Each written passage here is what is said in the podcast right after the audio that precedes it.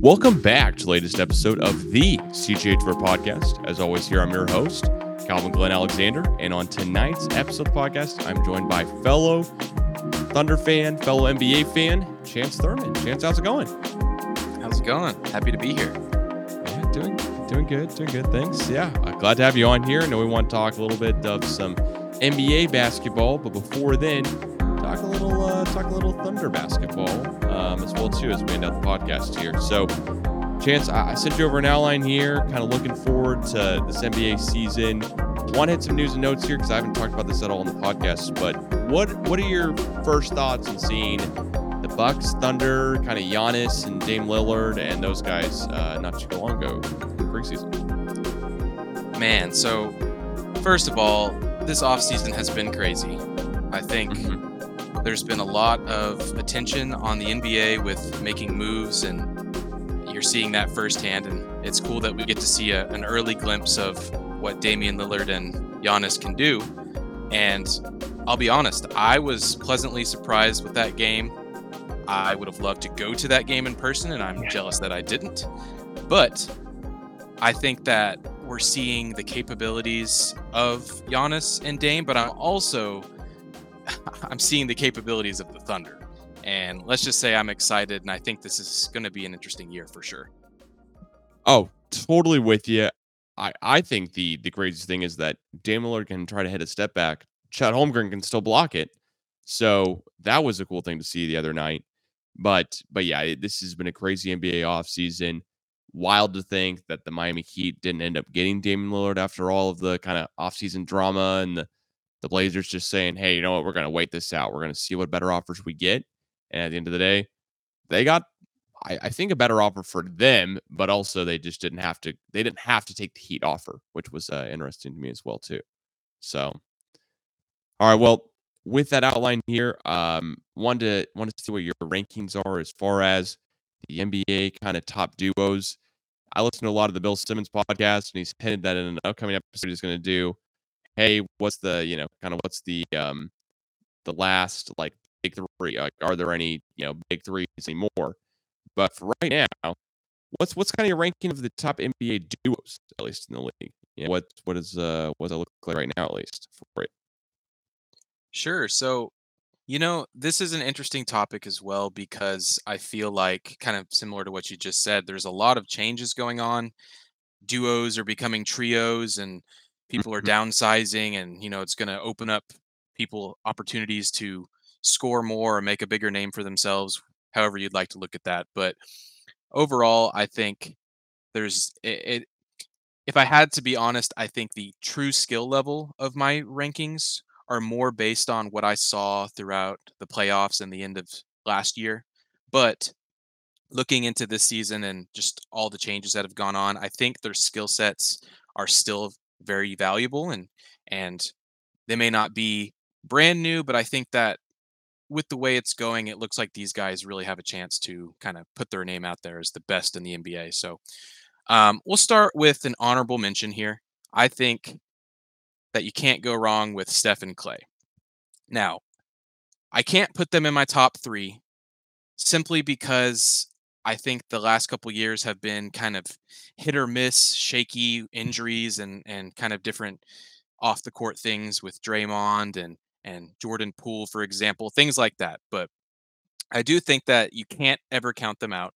So I wanted to give them a brief mention. And also, with that previous thought, Chris Paul. This man very well could be Steph's new Klay, depending on how things go. I'm not saying it to that extreme. We're- understand he's he's getting old, but can he get his first ring? I don't know. We'll see. Yeah, But, but to go on to my top three here, I'll go with number three. Can't go wrong with LeBron James and Anthony Davis. you know, I, I, knew they'd uh, make an appearance. I knew no matter what, LeBron and AD were going to be on the list. I'm surprised at three though. So go ahead. Yeah, so don't get me wrong. I've actually had my my own opinions about the Lakers and opinions about kind of where they where they changed or differed since that bubble season. But I think that you can't ever count them out just as an unstoppable force. You know they have synergy whenever they're on the court together. and they take turns dominating, if you will. But I think the reason I can't label them any higher than that is simply because of the last couple years and the history of things.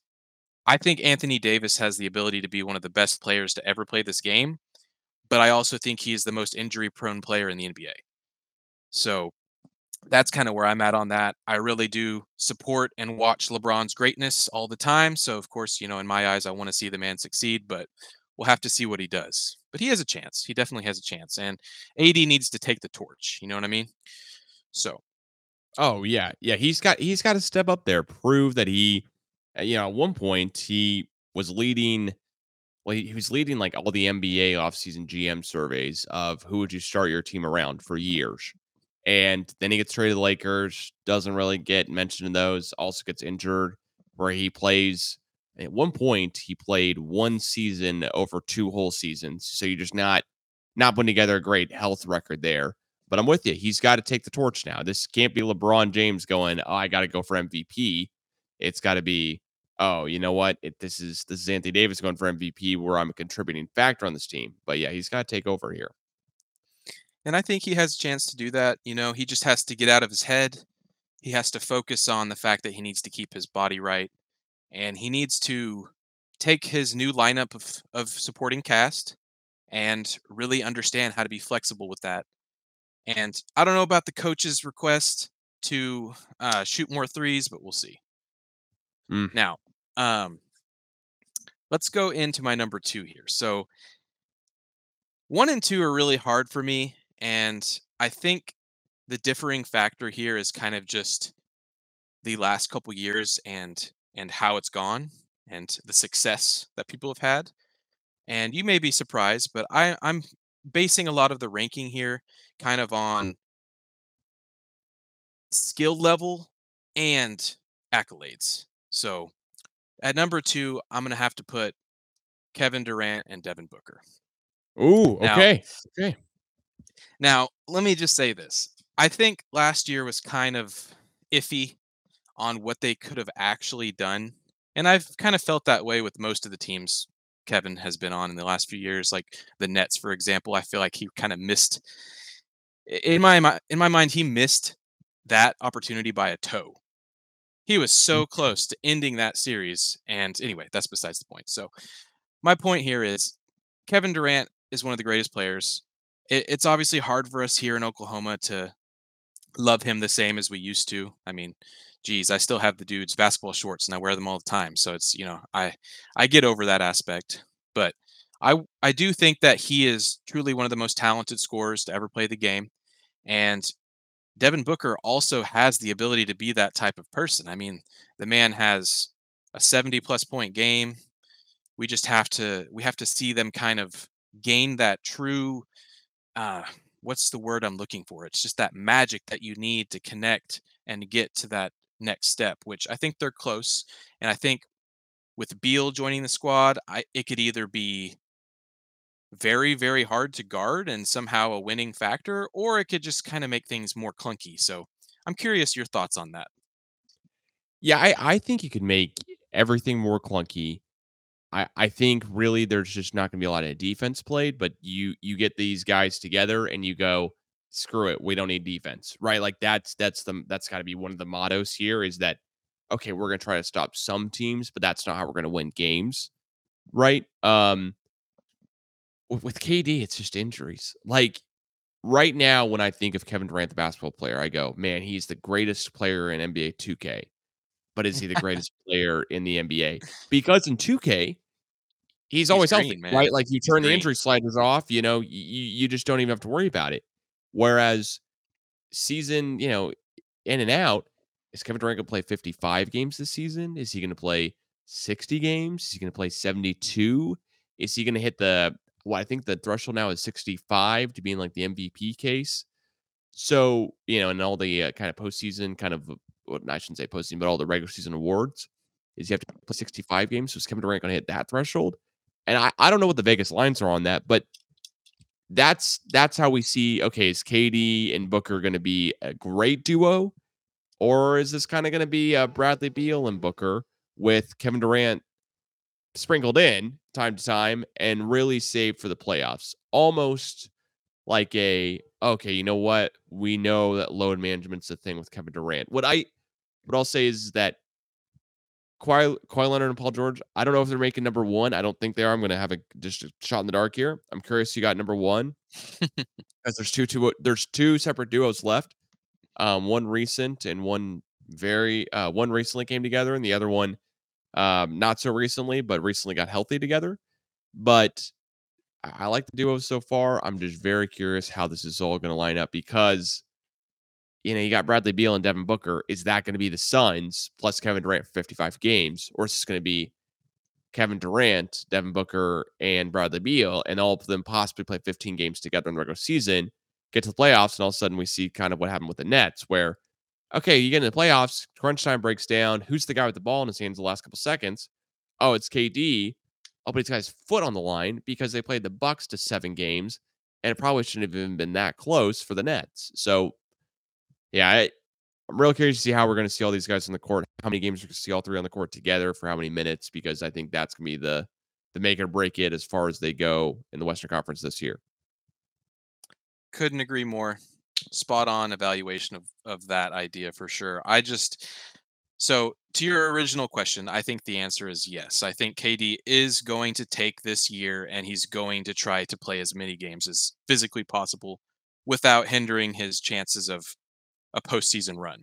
But Mm. I also think that, to your point, there is a big opportunity for there to be disconnects, especially when it comes to playtime and rotations.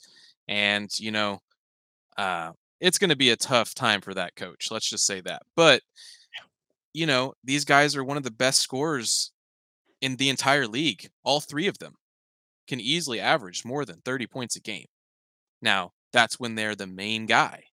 So it's going to be very interesting to see how a team like that can disperse the roles a little bit. And like I said, it could be clunky and it could flop. It really could. But if they can find a way to groove, I think it's going to be pretty hard to stop their offensive firepower. And I think defense is obviously needed to get to that next level. I think it's going to be, if anything, probably first or second round exit for them if they can't figure that out.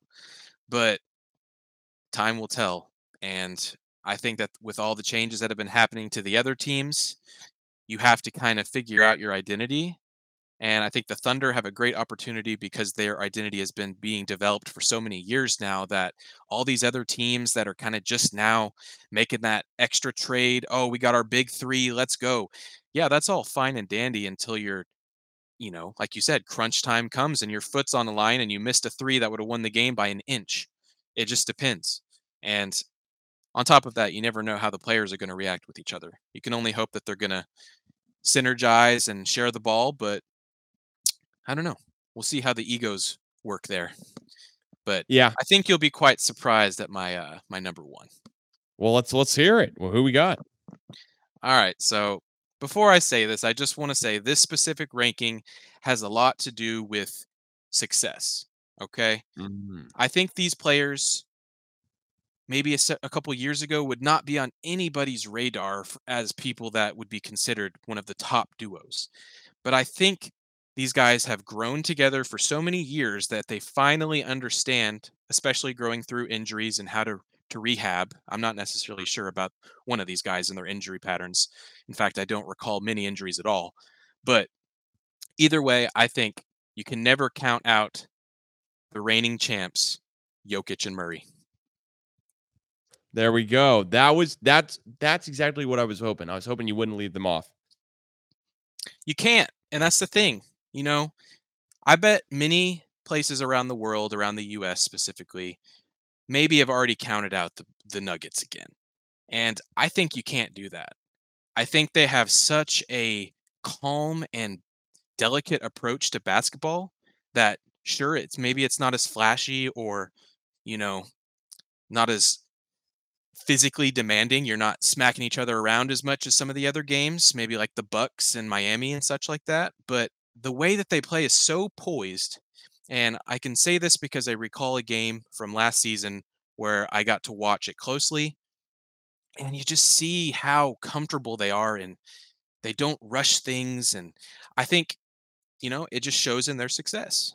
You don't get that type of championship with that type of caliber playoffs without having some real understanding of the game of basketball, excellent coaching, and overall just guys that are willing to balance the load, you know?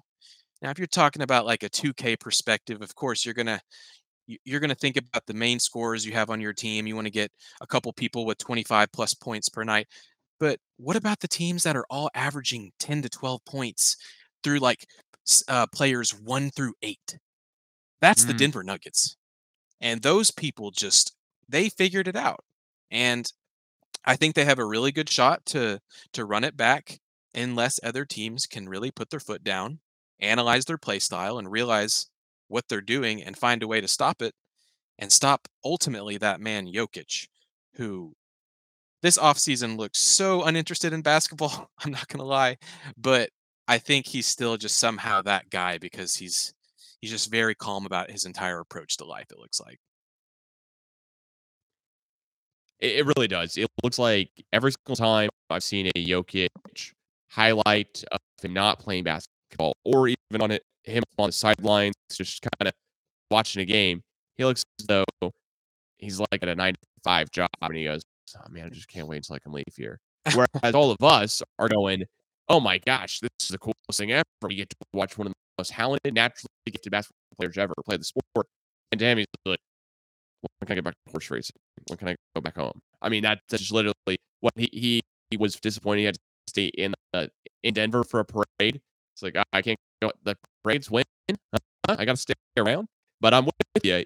He's so he's so funny from that aspect because he's so naturally gifted. He's seven foot, can play basically a point guard, can play center, can play probably you know small forward. I don't know what all positions he couldn't play at this point. He's not a great defensive guy, but he's good enough. He's so good that actually have a follow-up question for you here on this. Do you think that Donovan Mitchell is known as a better NBA player than he is right now if you just switch him with Jamal Murray? Or is he the same Jamal Murray if he switches roles? That's a very interesting question. So, mm-hmm. I think you can't discredit the years that Jokic and Murray have played together. I think they have kind of understood what their team dynamic is going to be for 5 plus years, you know? And you can't just magically get that from a trade, you know?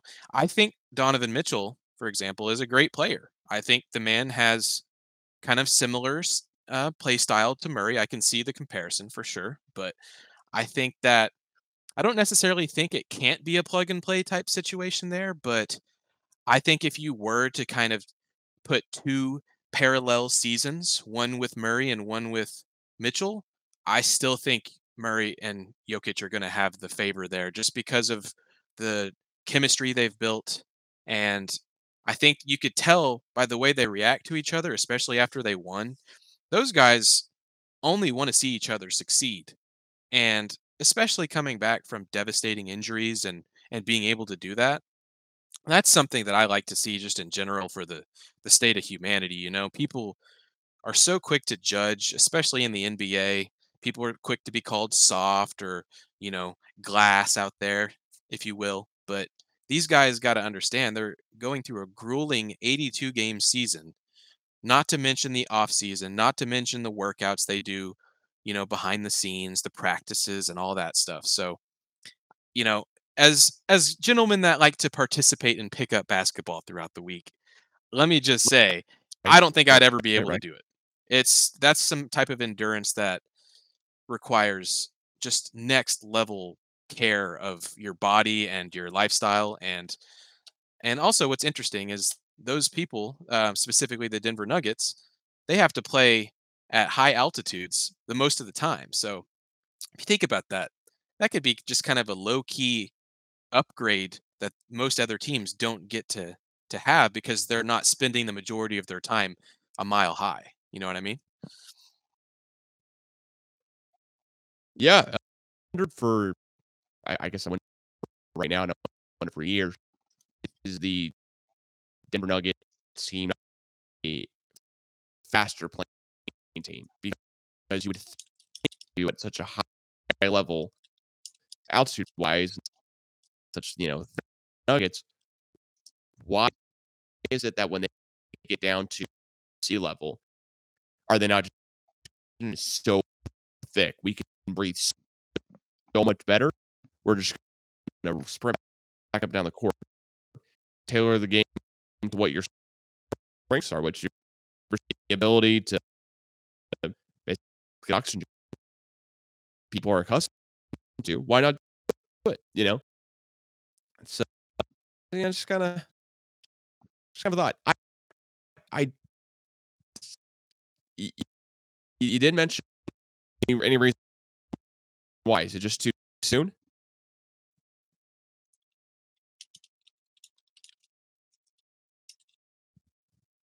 Because I, I don't know. Because if it's too soon, and you just mentioned Giannis and Dame, um, yeah, it, it's kind of interesting, right? Like I, any reason why you didn't mention Giannis and Dame?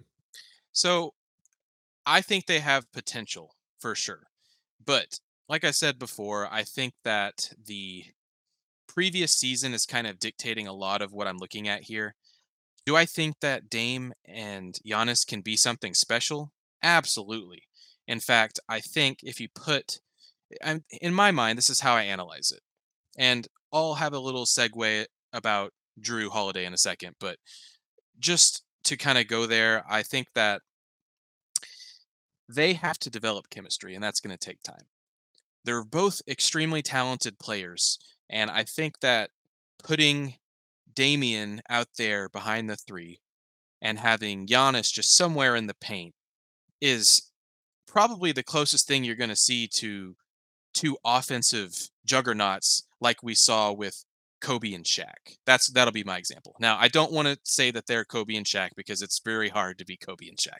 Let me put Right, that out there. right. But I think that they have that kind of dynamic going for them where they're both so gifted in that area that it just makes me think, what are these other teams going to do? Now, it's hard for me to fully understand that yet. Like I said, I need to see the games. I need to see an actual season game and how it flows to be able to make a proper analysis there. But I think that they both have the capability of being just absolutely insane. But if you have teams like the Thunder who have excellent defense and know how to shut people down, I know it's pretty hard to shut Giannis down. I don't think there's been very many games where that that gentleman gets shut down to like a certain field goal percentage.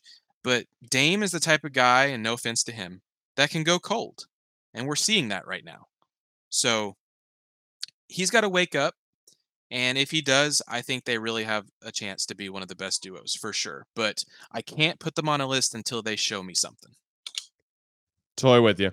I, I completely agree. There's there's so much more time we need to see these guys play together, and there's just really uh, just there's no evidence so far that this works incredibly well, and it works like the top three duos in the NBA. So so totally with you there. Uh, 110% agree. But you know, got got to ask you here now as it stands. Is there any other duo you could see overtaking any of these three spots this year? Could you see like SGA Giddey or SGA Chet kind of rising up here and taking that third spot from AD and LeBron? Or do you think it, that'd be more of a AD and LeBron fall off a little bit to let another duo in? So that's a really good point. And let me just say this so everybody understands. I am a die-hard Thunder fan. Have been mm-hmm. for the entirety of their existence. I mean, somewhat even in the Seattle days. I've even seen some of that and it can translate over. But I'm from Oklahoma. I I love basketball and seeing the team be what it was in the glory days and seeing it what it is now. I love Shai Gilgeous-Alexander. He is my favorite player. I think that the man is cre- has created something for himself that is unparalleled for the rest of the NBA. I think he's one of the most gifted natural scorers and just creation of different opportunities to score and facilitate that I've ever seen. It's hmm. so smooth. He's he never forces anything. And with the addition of Chet, and let me just say, Chet is not your average rookie. Okay? The man just spent an entire year side by side with some of the best players in the NBA. In this Mhm. case, I'm talking about Shai, and got to study the game as closely as humanly possible while having that crazy desire to be out there and, and performing.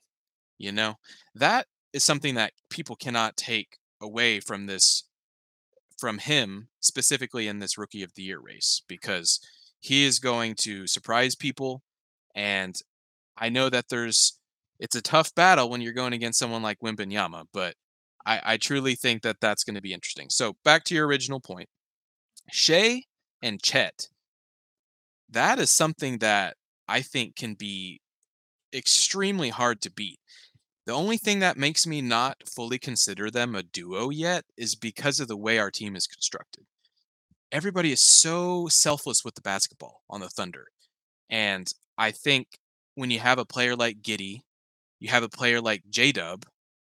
Yeah. I mean, like, don't get me wrong, Chet is he's a monster.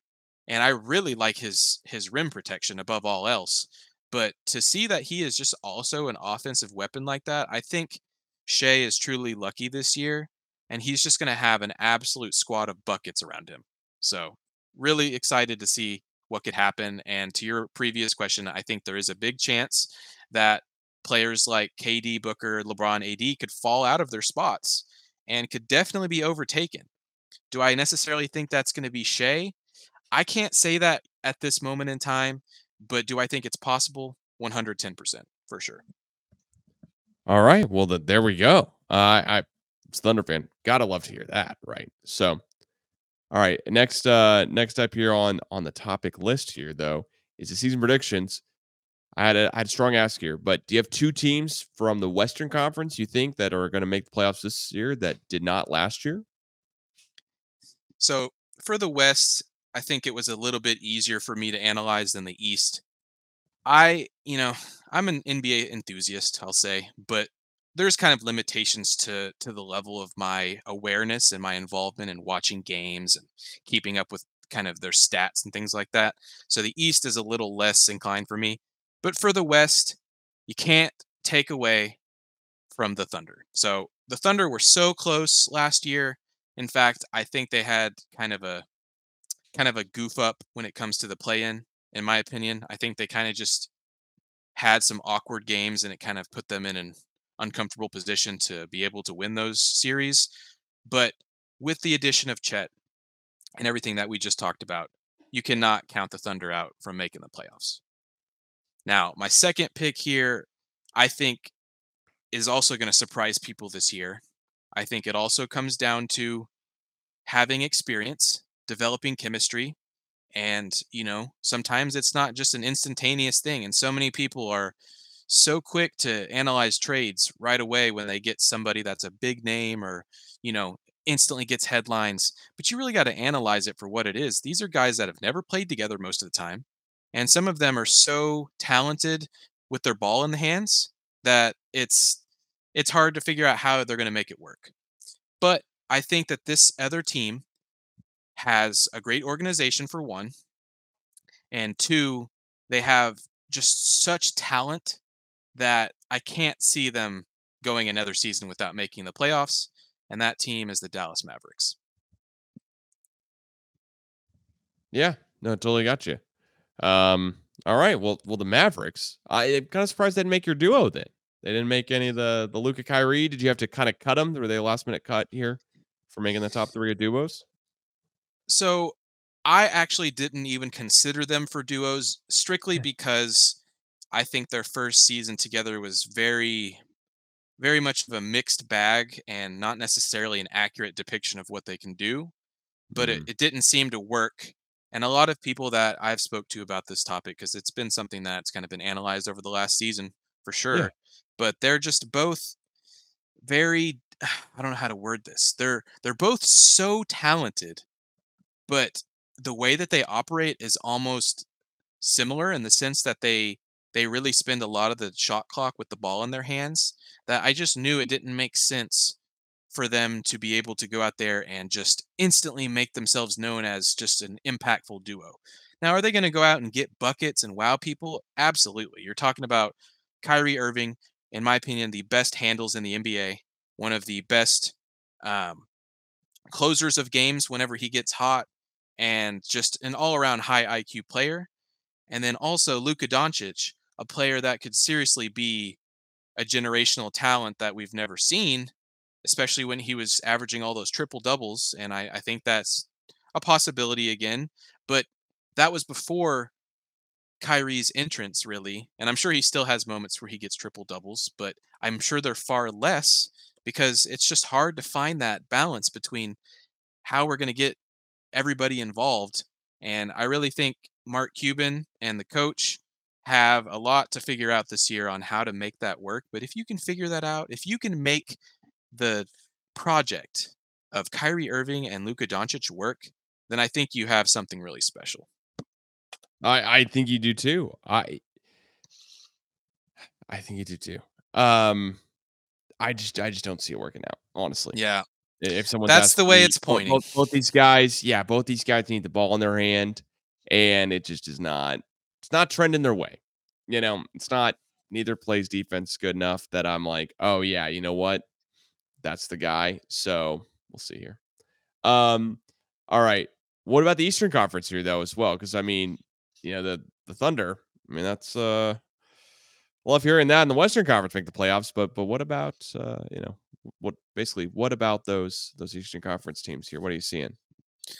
Sure. So this analysis I would say is mostly in respect to what I've seen in the off season, not so much previous experience in last year's playoff run and things like that. But I think especially after some recent games, I think that there's a big chance for players that used to be second man up to make some big plays, to be coming off the bench and really important to a team. I think some of those guys, when they get the opportunity to shine, they shine. Now, I can't say this is going to be a guaranteed success right off the bat, but for some reason, I have a feeling that we're going to see a nice run from the Washington Wizards. Ooh, interesting. Okay. All right. And the reason I say that is because Jordan Poole, I think he's kind of a misunderstood player. I think he definitely had some kind of off the court issues that may have bled into his kind of professional approach to to making the the postseason run work with the Warriors. And of course, when you have disconnects with people that have been a part of a dynasty for a decade, of course, it's going to be hard for you to voice your opinion. And of course, it gets you into trouble with both the organization and other players. And nobody likes that. That's where you just start falling off. But I think the, the guy is very, very, very talented. I think that he is a bit reckless at times. And we see that a lot with players that come off the bench like that. You know, they want to make their their impact known. A lot of times they're fresh legs when everyone else is starting to get tired. So of course they're ready to go. But that kind of leads to an being overzealous, if you will, in many cases. And I think we saw a lot of that in the playoffs with the Warriors. But I think that the guy is really showing that he can he can be the guy. And I think Kuzma was kind of in that similar situation.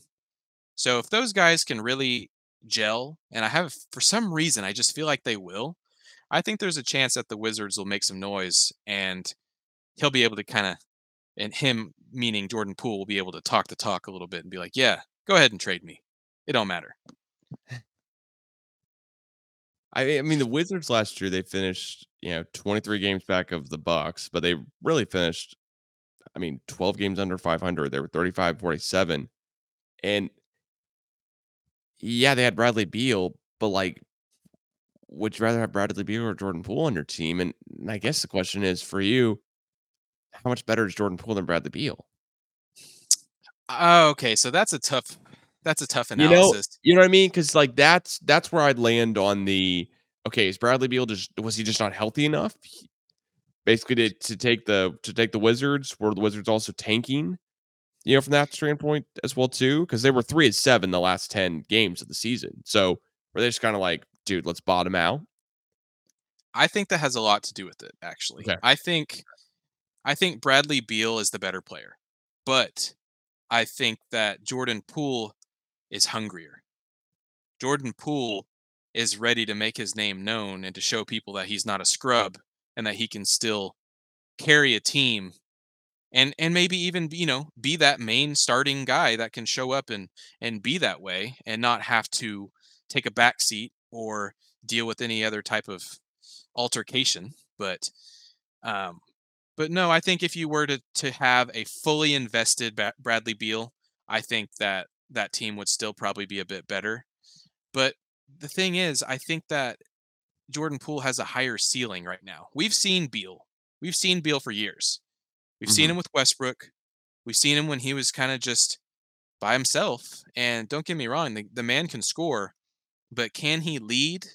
And can he does he he kind of set his own ceiling for himself, I think, earlier than I would have liked to have seen it.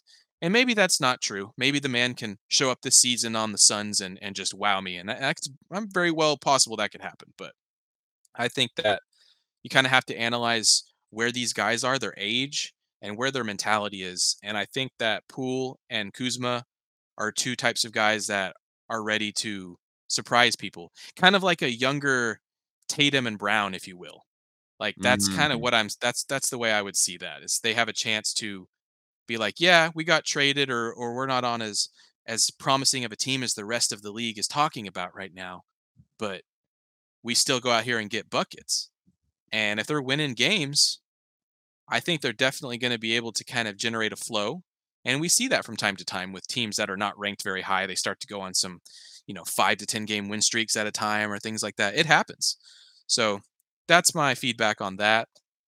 But for my other team, I was, this one was really tough for me. And I think that in general, this team that I'm about to mention has just been relevant for so long, but I, like I said, I'm not a huge Eastern Conference enthusiast that much, but they they just seem to have always been able to weather the storm of whatever trades they had to undergo and still find a way to be relevant. And that team is the Toronto Raptors. I like it. I can see it. I can see it for sure. The Raptors, real quick here. Last year, they made the play-in game, but that's part of this here was you know if you didn't make the actual playoffs, you know you weren't the Hawks or the Heat, you weren't top eight. That then you didn't qualify uh, for this part of this first part of the podcast here. But they were 500 on the season. Um, you know, I mean, I mean, I like it. I think it's possible for sure. I like their offseason acquisition of Gradey Dick. I think he's a good player. In fact, I know a I have a friend that lives in Canada and he always kind of he likes to make make the analysis between the Thunder and the Raptors and kind of where they're different and things like that. And you know, we may talk about this a little bit later in the podcast, but I think that a player like Pascal Siakam can never really be counted out.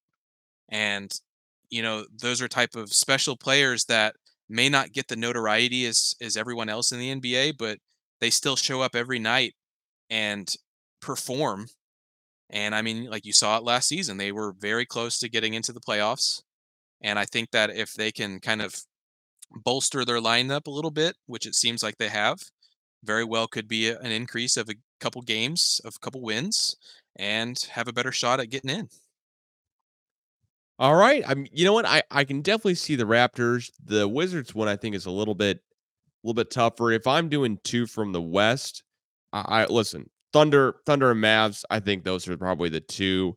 I could also hear see just the Pelicans and Thunder. Granted, those are the two playing teams last year that didn't make the final eight, so I'm not really making a big leap from the Eastern. I, listen, Raptors totally on board with all for it. I'd actually say maybe the Pacers are the other team here that that jump up, jump in. I just like the Pacers better than the Wizards. Like your, you know, whatever we are on of Tyrese Halliburton, but just like the Pacers' chances of, of being a little bit better this this next year than they were last year. Granted, they kind of got to be a lot better to get up to 500 because they were also 12 games under 500 last year. But still, with you on all of it here so far. With that being said, what about uh what about some MVP picks, some rookie of the year picks as well here too? What are you thinking? Yeah, so I think this is going to be a fun year. There's going to be a lot of people really trying to step out of their comfort zone to to be the guy. And that's what makes this so interesting to me. And to previous discussions that we had, I think a big part of this race is going to come down to health. It's going to come down to these types of players understanding how to load manage without load managing question mark i don't know you know i know there's limitations to what they can do now so it's it's going to be interesting to see um, i know you brought up the clippers earlier i think that's a very special opportunity as well that hasn't really gotten the proper kind of uh, you know chance to show something. I, I know we've seen glimpses and of course when you think about all the players they have and the play styles that could be very interesting but again it comes down to health and teams like that are heavily affected by that so anyways for most valuable player i have four picks here okay i think these four are probably going to be if they perform the way i think they will in the race and i'm going to start with the obvious pick Jokic.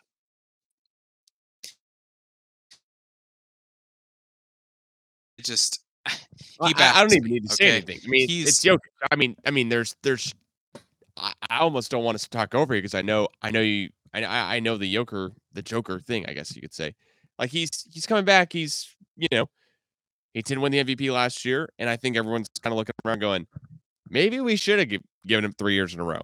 You know, maybe he maybe he should have been the guy because of course he won the whole championship. So why not at that point, right?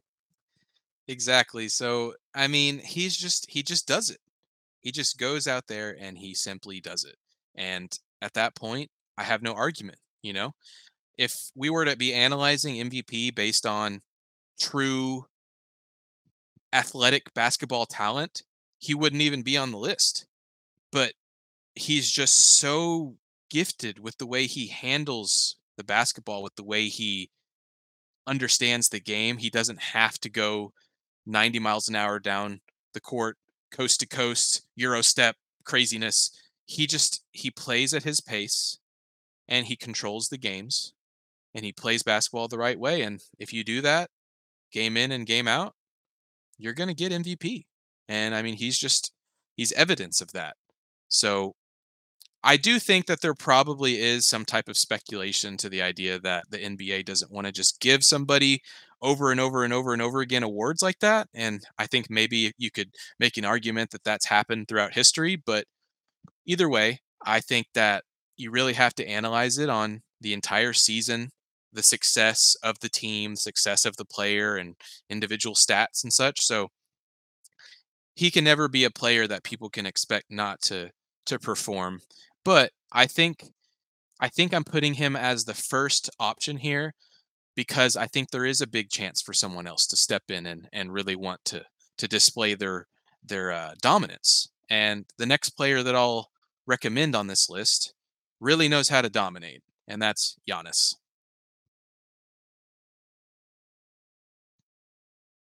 Yeah, yeah. Listen, Giannis, Giannis is a is a no brainer right? He's won the MVP before. I don't think Harden's going to get any of this. I don't think Westbrook's going to get any of this talk or discussion for MVP. But Giannis is the most recent MVP where we go, all right, sounds good. You know, like like I can see Giannis for sure. With with that being said, what what do you think about Embiid? Is there a chance here, Embiid?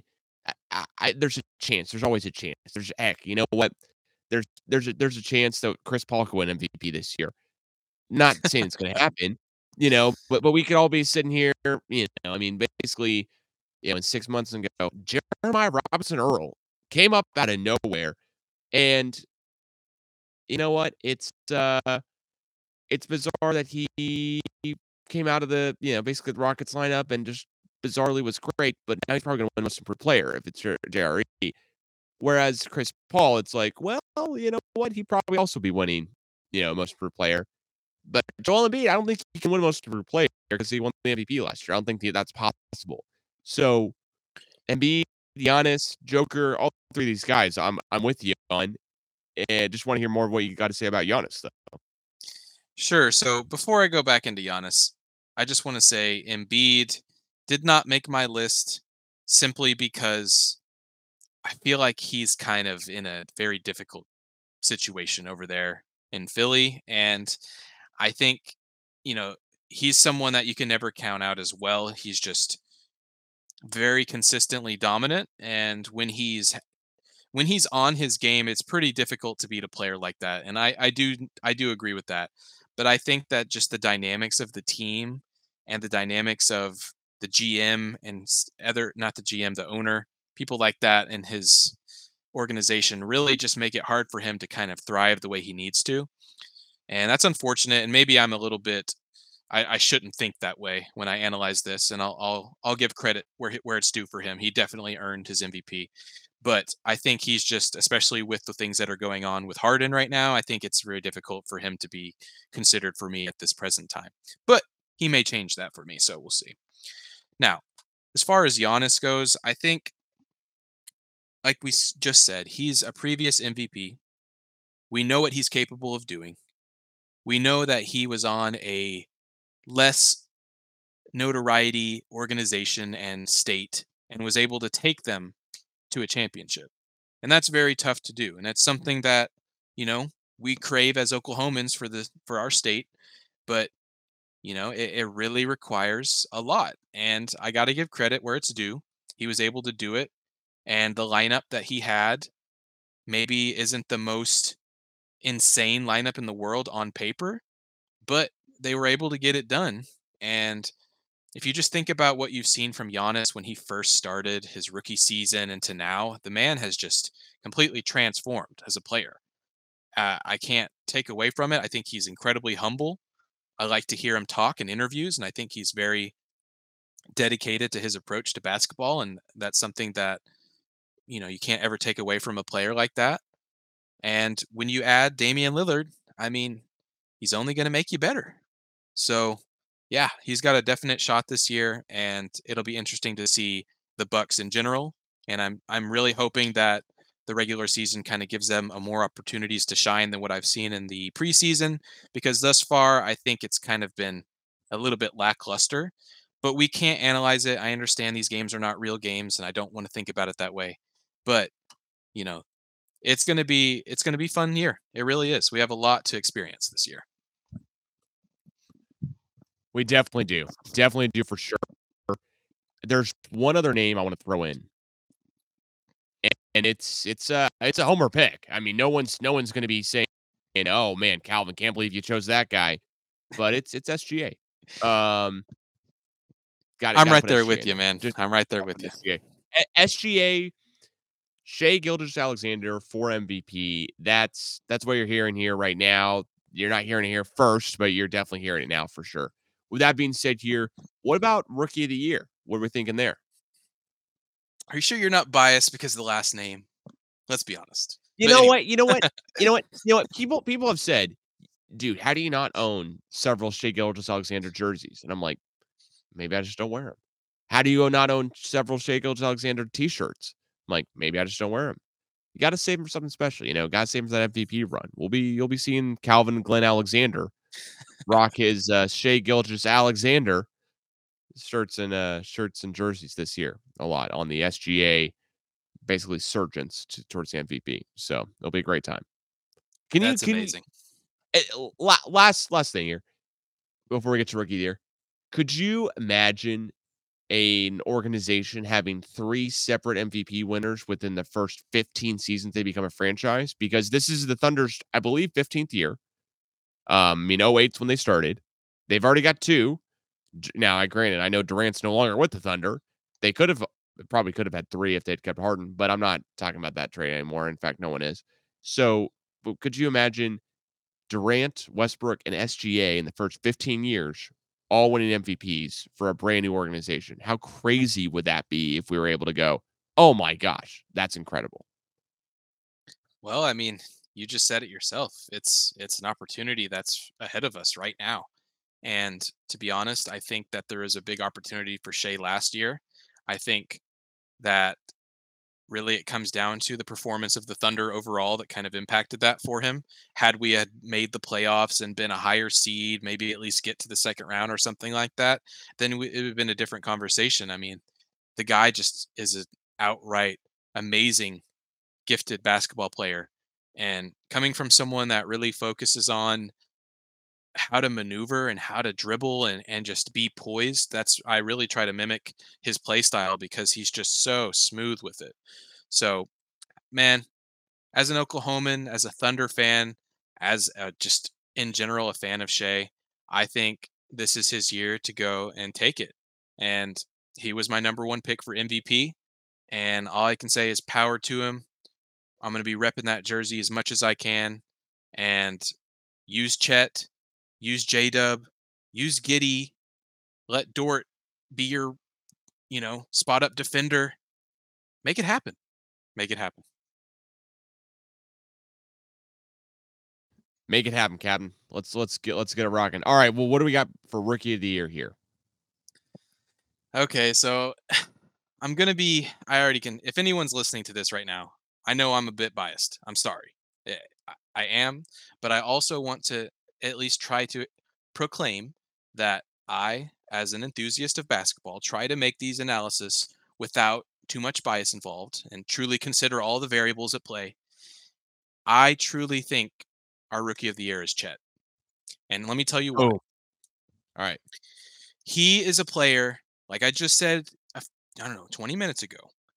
He's a player that has had an entire year to sit courtside and analyze every team start to finish, games, film, practices, everything. And he was able, I mean, it's unfortunate that he was injured. Don't get me wrong. I'm not saying that playing isn't better experience. Obviously, getting out there physically is going to make the biggest difference. But it gives him such an edge in this race that people can't take for granted. And don't get me wrong, Wembanyama is a player that I have like a player that I've never seen before. He's a seven four, seven five point guard that can block shots and euro step from the freaking free throw line and dunk. So eh, that's going to be hard to, to battle and he's going to be and I think the biggest issue that Chet's going to have is not going to be necessarily how well he plays individually, but the hype and the the media aspect that's going to come with Wembanyama's presence in the NBA this year. But I truly think that Chet is just a little bit more poised and it seems like he's just a little more put together when it comes to his his plug and play in the Thunder and kind of his role and what he does. He's not doing too much. He's not going to try to do some crazy, you know, behind the back between someone's legs plays. And don't get me wrong, those are all nice to see. And I love highlights, just like the next person. But I think you're not going to see as many highlights from Chet, and you're going to see more won games. Simple as that. I like it. I, you know, I, I think that's going to be more indicative of a rookie of the year. I was making sure I got the pronunciation correct, but I think that's be more indicative of a rookie of the year guy is okay. Wemby could have all the highlights. He, he probably is going to have two highlights a game here for the foreseeable future. But you know who also has great highlights? Jalen Green, the Houston Rockets. Um, Cade Cunningham of the Detroit Pistons has some good highlights in his rookie year. I know last year he sat out, but you always have, you know, the Zion. Oh man, those are some great highlights. But did they win rookie of the year? Mm, unfortunately, not for them. And that really does lead down to the you got good highlights, you got a good record. Uh, I think you're right. I think Chet could have the rookie of the year. Well, that being said, though, I also want to talk some Thunder basketball. And want to ask you here this. right now, Thunder record is uh, you know, they're, they're currently playing the, the Pistons here, and they're actually up nine in the second quarter of the preseason. So no, you're not missing any Thunder basketball that matters. But that being said, Thunder have quite a talented roster but quite an interesting choice on who starts uh, for the starting lineup.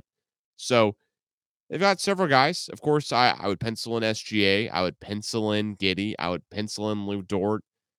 But then you got like two other spots. I'm also kind of penciling in Chet Holmgren. Maybe you also start J Dub, uh, Jalen Williams. Of course, not the center Jalen Williams, who's six nine, but the other Jalen Williams, who went to Santa Clara. But what's your dream lineup? Let me ask you this before I say I'm penciling in the whole entire starting five in my books and tee up for not an answer possible. So, what's your starting five dream wise? Well, I gotta say, great minds think alike because you nailed it. If we're analyzing the Thunder roster from start to finish, you're understanding the type of players that you have, you're understanding the skill set you're wanting to represent at the beginning of a game to to start off the correct flow of the game, the pace that the Thunder like to play with, et cetera, et cetera. I think you can't go wrong with exactly what you said. You want to have Shai, that's a must. You want to have I'm going to say Shai and Chet are a lock. You cannot those two guys are going to be the core starters for for their specific role and position. The other 3 are kind of inter- interchangeable, if you will. But I truly think that Giddey is a player that people cannot just assume falls off after a bad game or something like that because the guy has court vision like nothing else and understands the game of basketball at a high level and his IQ is high enough to make the right play. Is he going to dra- you know drain all his threes? Absolutely not. He's going to miss shots. We're going to see some miss shots from Josh Giddey this year. But I think he just brings something to the team that's so important to the way they flow. He's not afraid to be that extra pass guy. And, you know, a lot of guys, especially me, being a smaller person in general, you got to understand that in order to make your your teams work. You can't be a hero and expect it to to always work out in your favor. You have to be able to understand when to defer and he's that type of player. You cannot go wrong with Lou Dort's defense. I'm sorry, but he's he's shown it time and time again, even if we haven't had the most postseason success yet, that he can guard some of the best players in the NBA with no issues. And when you have someone like that on your team, you know, similar to some of the guards we've had in the past, uh, Sefolosha, Roberson come to mind. Those are the type of guys that you really need on your team. They may not be out there getting all the buckets, which let's be honest, Dort actually had a crazy good game in Montreal, but he he has the potential to hit shots and do things like that. But I don't pick him on my starting lineup for any of that. I pick him strictly for his defense. I think you, it's just something that you can never put aside because he's going to guard your best player and he's going to do a good job. And of course, the four spot, Jalen Williams, J Dub specifically, he is he surprised me. He really surprised me. I wasn't sure what to think of those picks originally. Both, I think it was what was it, uh, twelve and eighteen? Is that right? Yeah. Um, those I didn't know if those picks were going to amount to what they did, but I think the Thunder and Sam Presti really, really did something good with this pick of J Dub. He is a player that is improving drastically and at a fast rate. So if you got a player like that and he's able to put up 25 points in a game easily and he's he's not making too many bad decisions, you got to plug him in and you got to let him have fun and let him figure it out. And I think that's what we're seeing right now. So if you have all those five together, that's my ideal starting Thunder lineup. All right. Love to hear it. Gotta say, I, my mine's the same. It there there's no difference here. Uh, so we'll go ahead and move on. The, the the question I guess I'd have here is who's the first guy off the bench, and and I think that'll be an interesting thing here to see. Maybe Jalen will J Dub is sat. Maybe Josh Giddey's sat. I don't think I don't think Shai Gilgeous has any less minutes than he had last season. I think he could plays even more minutes than he did last year. But yeah, maybe you stagger a little bit with some of these playmakers, some of these guys who really just see the court so incredibly well. Maybe also you see Mr. Uh, Mitchell, excuse me, play a little bit more games where guys signed for quite a quite a decent salary in the NBA. He's not getting paid, you know, a poor man's game. So he, he's making more than a lot of good Thunder players, including Giddey. So I think there's a good chance we see him as well. Also, the guy's 29 coming over from Europe. He's not bad. So with that being said, and he's a proven guy with his age. Also, just want to ask you though, i- it's bringing up the you know who sits first. Is it Jalen Williams? Is it Josh Giddey? Who plays that staggered lineup where we go? Maybe you're not really a six man, but maybe you're the first guy off the bench as far as a playmaker. You know, you you, you sit Josh Giddey with six minutes left in the first quarter or that first media break. But then all of a sudden you bring him first off the bench too with that second team lineup to really run the second team and have that extra burst energy, the enthusiasm, etc. I don't think either of these two guys are going to be six man of the year candidates because they don't score enough, honestly, and they don't have that pure scoring that they're known for. But playmaking, they could. Who do you think's better, Jalen Williams, Josh Giddey? With that being said, So I gotta say, I think they both have really high ceilings, and they're both very interesting players with different skill sets and different dynamics to how they can impact the winning of the Thunder. But I think that Jalen Williams is showing to have a higher exponential rate of growth to me than Josh Giddey currently.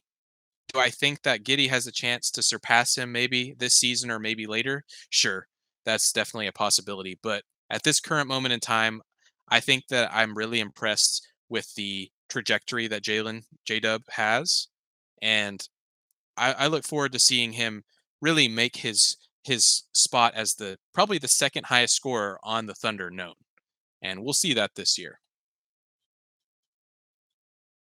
yeah, yeah, we'll we'll see it for sure. I'm I'm curious to see if Josh Giddey's basically size proves to be a huge issue for a bunch of other teams because every Josh Giddey highlight I see, and I don't know if you've seen these same kind of like clips on, you know, whether it be Instagram Reels or TikTok or YouTube Shorts or whatever other, you know, video clips platforms we have now. But it's just Josh Giddey going, How in the world is this guy so good? And then you just see highlights of him just making layups, right? Just going around a guy, but he's six eight, So he has such a tight handle. It's like, man, if this guy was six two, he wouldn't be elite. But because he's six eight and he can pass it so well too, he's elite. And I've seen a lot of basically different uh, you know, different interviews this offseason too with Giddey saying, you know, last year I was giving teams an easy out. I was taking a spot up shot, I was taking a floater when I've got to use my size a lot more to get to the rim. So I'm curious if we see kind of a Josh Giddey correction more so more or less this uh this season as well too. So we already answered the uh, SGA win MVP. I think we're both there. I think we both agree S- SGA can win MVP, right? Absolutely.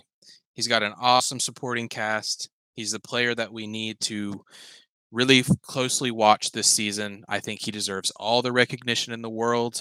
I hope we get some national games, especially games where we can showcase Chet and Wembanyama again. I'd love to see that. That's a cool little rivalry that we're seeing start there. I think above all else, we really need to focus on what the Thunder have to bring. I know this is going to sound biased, as we've said previously, but man, I really think that this is maybe not the year, but we're we're getting close to the the opportunity to really make a run. And I think we're maybe just one or two pieces really from from that being a an actual reality. Let's be honest. Yeah. And I'll say this, I think people need to rec- recognize the the shooting potential first off that we have on our bench, and most notably, I think the biggest offseason acquisition for the Thunder that's a sleeper right now, and I want your opinion on this, is Davis Bertans. The man is a bucket. Certified bucket. I mean, there's there's no one else who's SGA's playing style is one you can't emulate. There's not um there's not a like the Kobe, you know, kind of fade away, the the Dirk, you know, with his leg up in the air, kind of one foot, one legged shot. There's not the Kareem skyhook. I, I can go through several different NBA NBA players here and be like, oh, there's this this.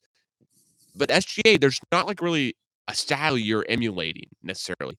I've never seen anyone play the way he does, especially when he's around the rim, where he he has the size to push guys under the basket, but he also has the athleticism and, and kind of the patience of like kind of like Le'Veon Bell when he was a, a, an incredible running back with the Steelers, which eh, eh, not too long ago, but in 2016 or 2014, where basically he had the patience to wait for the hole to open before he'd hit it. And that's almost what SGA is able to do. He's able to like wait for the timing to be perfect for him to make that layup. And when it comes down to crunch time, he's able to do it. When it comes down to you know just the final couple minutes of the game, he's able to do it. There's hasn't been a time yet where I've seen SGA be truly stumbled, uh, or stumbled, excuse me, in the last couple minutes of a game because he just isn't able to hit shots anymore. It isn't working anymore. It's almost like, man, SGA, you're playing pickup hoops, right? And, and you've got this guy named, yeah, well, let's say you got everyone out there and you've got prototypical guys at prototypical sizes, right? You're playing pickup hoops. Is the one guy where like every time I give him the ball, something good happens. You know, I mean, there's there's something always good happens with when he has the ball in his hands, when he's the decision maker. It's very, very seldomly, if at all, he, he makes a bad choice with what's going to happen with basketball next. And I'm not saying he is the unequivocally best player in the NBA, but I think he has that potential, and that's what we're talking about here. Uh, SGA could just take over a game. It's the SGA game, and all of a sudden, now instead of seeing like highlights of LeBron and KD and a bunch of others, we're seeing highlights of SGA all over social media this year. So I, it, it's just it's just way too hard to be able to tell. Oh my gosh, we we love this guy for this reason. We hate this guy for this reason, but we we love SGA. We there's there's no there's no hate at all. I I don't if someone's like, oh man, SGA sucks. I don't like him. Whatever. Tell me more why because I I don't I'm not going to understand it because there's really uh, listen. We could talk about how the guy's super nice because he's Canadian. We could talk about how the guy's super awesome because he's from this area of the country, whatever may be. But yeah, at the end of the day, he's awesome. And I don't think he has any enemies. So why couldn't he win MVP? Right? I mean, that that's kind of how MVPs go. You're always awesome with the ball in your hands. You don't have any enemies. You see, win the whole thing. So I know we've also talked about some Chet expectations here. We talked about Chet for rookie of the year pick. So I'm just gonna try to end out this podcast here on this last question. Who would you trade if if that's your Sam Presti? Tomorrow I say Chantz, you're Sam Presti. You got to trade for one guy to put us over the hump. With all of our draft picks, all of our resources, that makes a good trade. What? You, who are you trading for? What's what's the guy we're missing?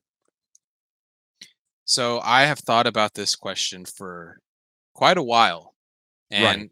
this question dates back previous seasons. You know, we've we've had to kind of endure some kind of grueling seasons of tanking and and just not really getting to to feel what Thunder basketball really is, which in my opinion has been almost immediately winning at the highest level from a, very young age for myself, you know.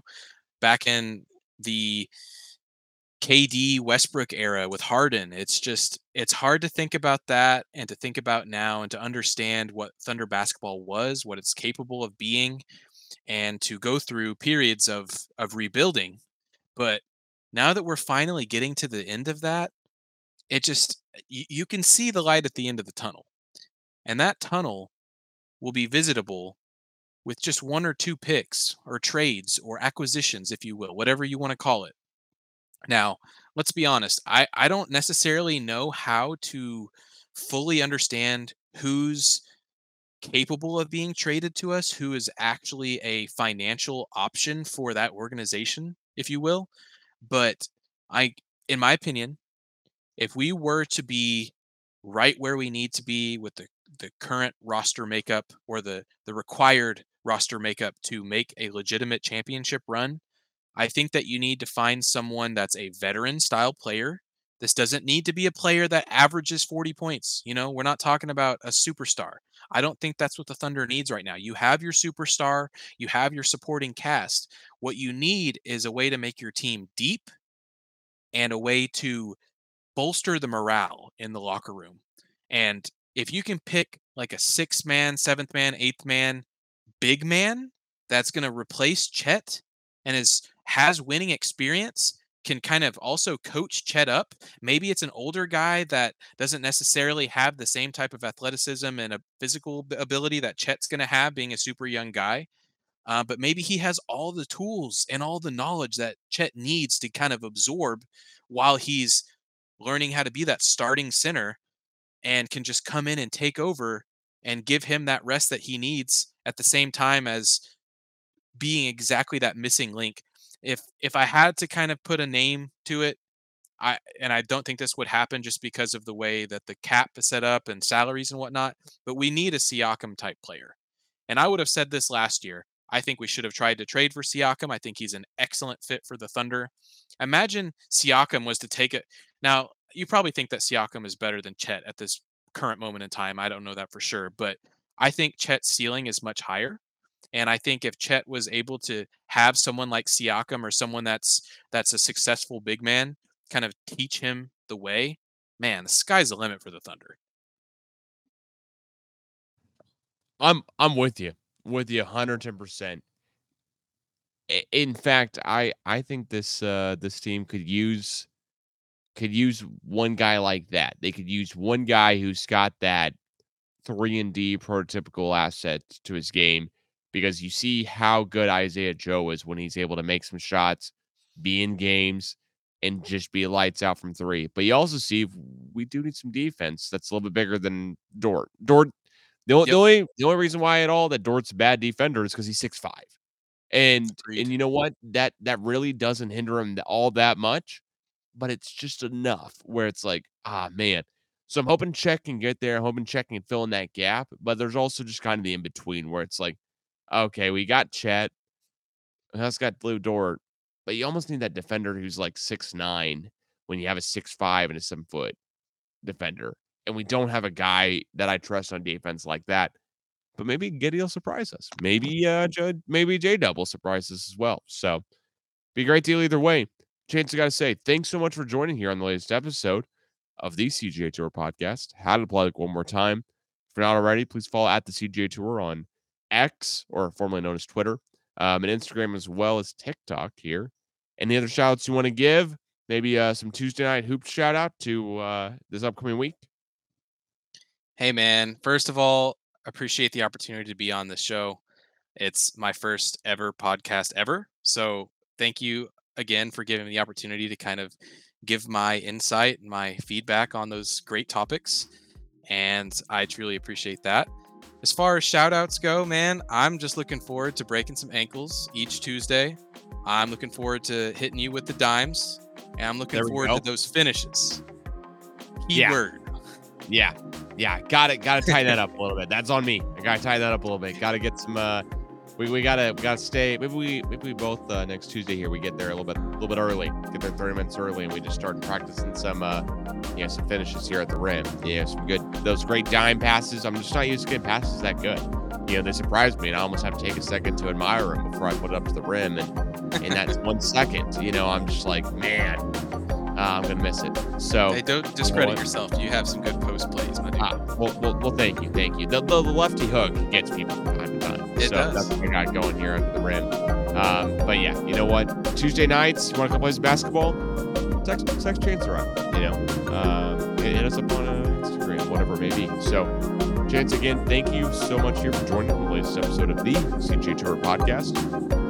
Catch you guys again soon here as well. Peace out.